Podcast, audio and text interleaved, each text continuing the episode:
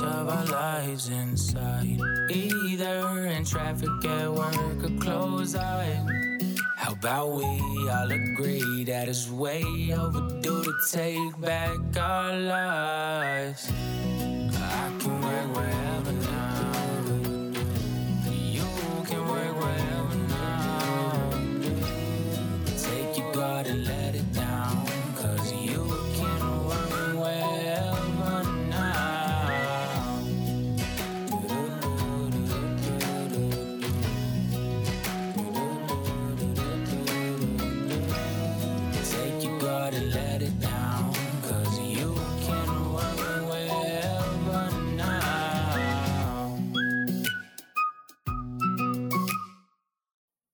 What's up, guys? Welcome into the Work Wherever podcast. This podcast where we talk about automation, AI, the ability to work wherever so you can live every day like it is Saturday.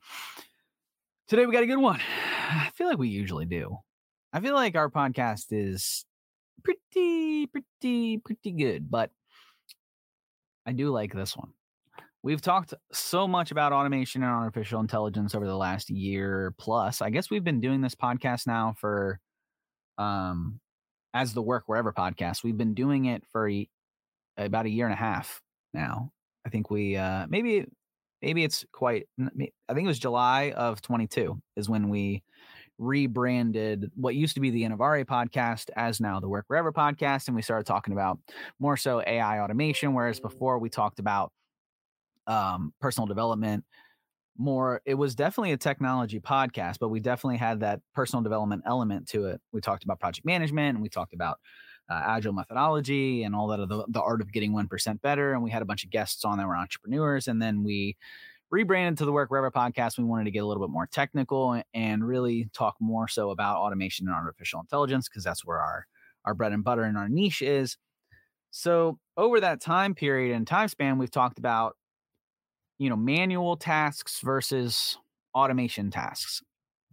And today's episode which is a roy's rant episode which we have four different versions of of the show. We have roy's rant where it's just me. Hi i'm sitting in the producer chair today. Then we have internet hotspot that's sydney and i and destiny which des is no longer going to be on it. Um i know sad. Uh she still works for me. She's just not going to be on the podcast. It's just going to be back to me and sydney and then we have Homegrown with Halie. That is with my wife, where we talk about more about lifestyle, homeschooling, that sort of a thing. And then we have uh, full length or uh, guests, which we haven't done one of those in a while. We have a couple of them scheduled. I feel like I say that so much, but I promise you that we really do have guests scheduled and even recorded. We just haven't released them yet. So, this episode, this is manual versus automated tasks. Does it really matter? And how much time does it really save us? Are we really, are we replacing the people? Are we, uh, is this bad for business? Is this bad for the organization? You know, do we want to save our people? You know, do we want to repurpose our people? Do we want to let people go? That's what we're going to be going over today on today's episode. Now, let me preface this episode by saying I am pro people. I am pro employees. I am of the philosophy that if you have two, you have one. If you have one, you have none. And and I learned that from a man named Andy Frisella.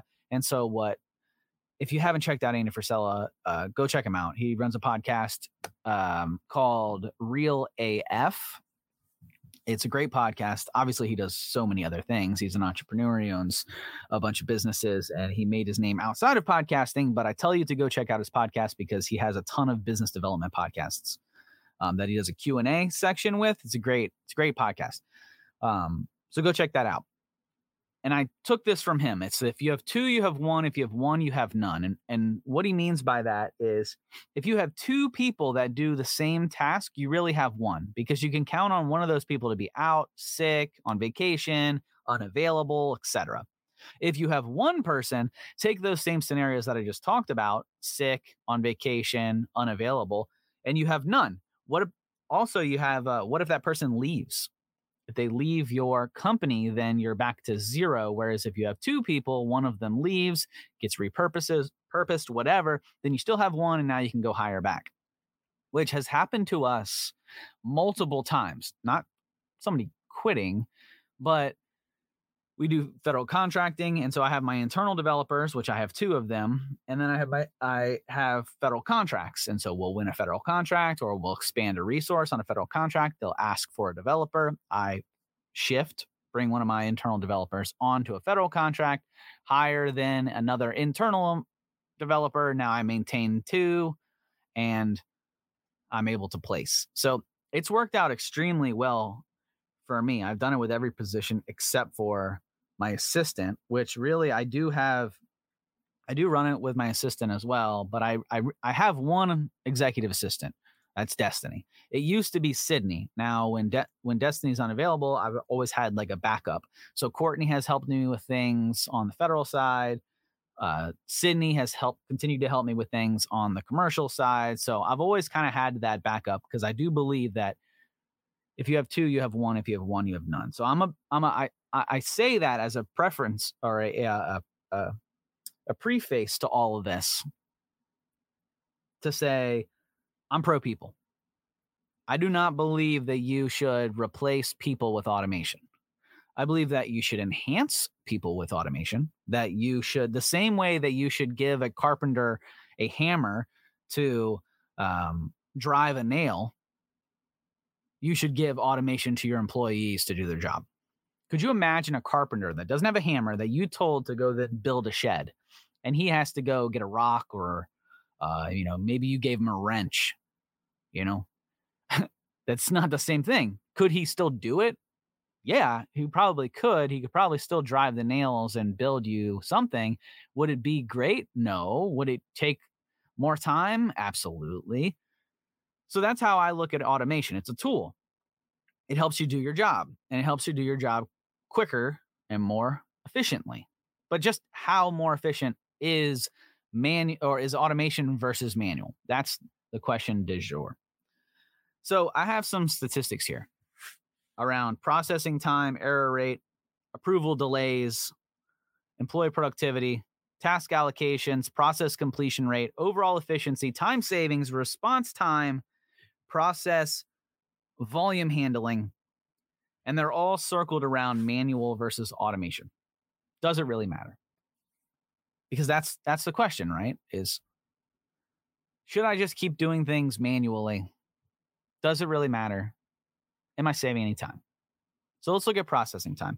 A manual workflow, the average processing time for a purchase request, because the last we're we're focusing on purchase request. That was the last episode. If you want to take out our if you want to check out our our podcast on building a uh, purchase request and how I went about it, it was a question that came in. Check out the last. That's what I'm focusing on here. It's just a simple approval process to say, hey, we have to go through this three step, uh, three to four step approval process. How long is it going to take from a manual process to an automated process? And statistics around the average purchase request versus approval process versus an automated purchase uh, request approval process. So that's what we're focusing on. So the average purchase request or approval process takes two to three days for an internal purchase request or an internal purchase process or approval process, two to three days. And we talked about that on the last episode where you're talking about manual printout, fill out of forms, traveling, and by traveling, I mean walking it down the hall, handing it to the approver, whether that's your director or a boss or whatever, assuming they're in the office two to three days. And we talked about the struggles that the government had seen, that we had seen in enterprise organizations, and then we sought to fix. Two to three days. An automated workflow purchase request processed in an average of one day, reducing the processing time by 50%. So we have a 50% full day time difference so how much work could you get done in that extra eight hours? Really, it's six hours because of, of meetings, but we'll call it a day. 50% savings time in terms of processing. And the error rates, the error rates when done manually, relatively low, a 7% to 10% error rate. Now, if you've ever done any sort of approval flow, the reason why that it takes that two to three days is because when manually done, that 10%, that seven to 10% error rate, which seems relatively low, is actually more than than that, that number leads you to believe because a 7 to 10% error rate if there are 10 things to be filled out on a specific form one of them is wrong. That's what that means typically that's what we saw when a manual is something always had to be sent back something always had to be redone. Okay i need you to do that i need you to do this. If you automate that you reduce it to a 2 to 3% error rate. And so what that is is for every 100 fields, 2 2 to 3 for every 100 fields. So that is every 10 forms, 2 or 3 of them instead of every one form with 10 fields. You following me on that? And the reason why that error rate decrease happens uh, so significantly is due to the fact that the system itself in automation can capture or can track or can catch some of these errors ahead of time. Maybe you're doing that through pre populating fields. Maybe you're doing that through limiting choice. So, a lot of times in a manual sense, if you're asking what type of request it is or what type of division somebody's in, and somebody says information technology or somebody says IT, Okay, well, by giving it the choice field as a drop down, which is a form of automation, you're reducing the spelling mistakes, you're reducing the naming convention mishaps to say, oh, no, you know what? Instead of putting IT, you actually have to put the name of the division, which is actually ITSI. Or you actually have to put the name of the office, which, you know, government offices for information technology, it's not IT, right? So maybe it's like OIT you have to put the office, right? Or maybe you have to put like, I don't know, RAD, which is, you know, one of the agencies we work with, right? So maybe there's an acronym there that you have to you have to spell out. And if you're doing it manually, maybe you know you don't know exactly what to put there. Automation, you can pull it in. Hey, we see you're in the ITSI, Information Technology Systems Integration. Instead of just putting IT, which has to go back, because the processing that's something to consider so that error rate drastically decreases what about approval delays well that's kind of what we talked about the overall processing time is that approval delays is probably the you know not probably it 100% is the majority of that significant decrease 50% we're talking about in total processing time from automation to, to manual. So the approval delays in a manual workflow, 30% of the purchase request or approval experience delays are due to missed approvals or routing issues. It went to the wrong person. Oh, no, I'm not actually the director. I'm not an actual assigner. Oh, I'm out of the office. 30% of the time, that is the problem. Approval delays were reduced five to 5% from 30% to 5% due to data validation and standardized forms, meaning I no longer have to guess who the approver, reviewer or approver is. The system knows. If I put that it's a purchase request, it knows to send it to Bill. If I put it as a um, purchase approval, it knows to send it to Susan. If I put it as insert type of request, type of approval, it knows who to send it because you've pre programmed it into the system. And I no longer have to guess by walking it down the hall. So you're reducing it from a 30% to a 5%, which is where you get that two to three day time frame of processing time to a one day or less processing time. That is a huge difference. Huge. Employee productivity, and I'll just breeze through the rest of these because I feel like the overall point here I still is still need to be made that we are not replacing people but I'll I'll breeze through the rest. The employee productivity employees spend an average of 15 to 20 minutes per approval request through paperwork and follow-ups. That reduces to 5 to 7 minutes of filling out a form through an application. That is a significant reduction. Manual when task allocation Administrative staff spend 60 to 70% of their time through data entry and paperwork, which, hey, that's why you hired them, right? Because you don't want to be dealing with all that paperwork. 60 to 70% of their time is spent doing that paperwork. Through automation, you can reduce that to 30 to 40%, so nearly 50%, which again, that gets down to uh, that processing time. You're cutting the processing time in half. Therefore, you're going to cut the amount of administrative paperwork and data entry that they have to do in half. Process completion rate. This is a big one. Manual 75 to 80% of requests are completed within the designated and desired time frame because that's a big part of this as well. So a lot of the times there's deadlines you have to hit. Only 75 to 80% of the time are you hitting those deadlines, which is a C plus B rating. Autom- when you introduce automation, the process completion rate bumps up to a 95 to 98% of due to the streamlined process. Again, we're reducing the, fi- the that 15 to 20 minutes to 5 to 7. We're reducing the paperwork from 60% to 30%. And we're taking that process that was a two to three day process to a one day process. And we're moving that efficiency, the overall efficiency from a manual workflow. The scores range between a six to a seven out of 10, whereas it bumps up to a nine out of 10 efficiency rating.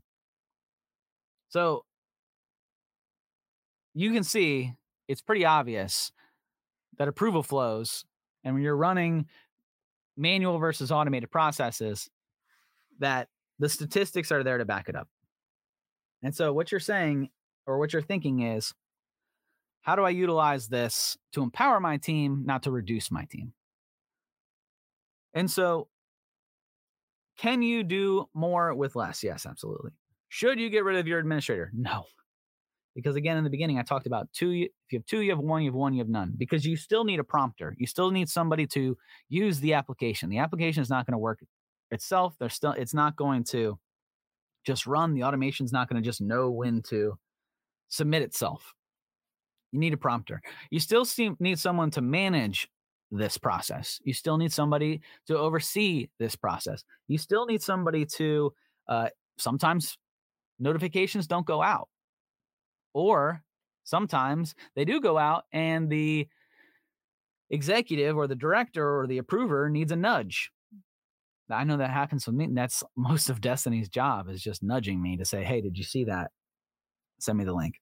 You know, yeah, I'll take a look. Send me the link again. I missed it. So systems and processes are not the answer. It's a part of the answer.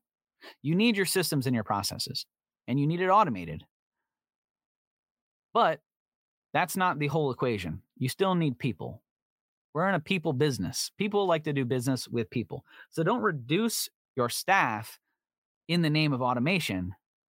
Increase your staff's efficiency in the name of automation. That's really what you want to take here.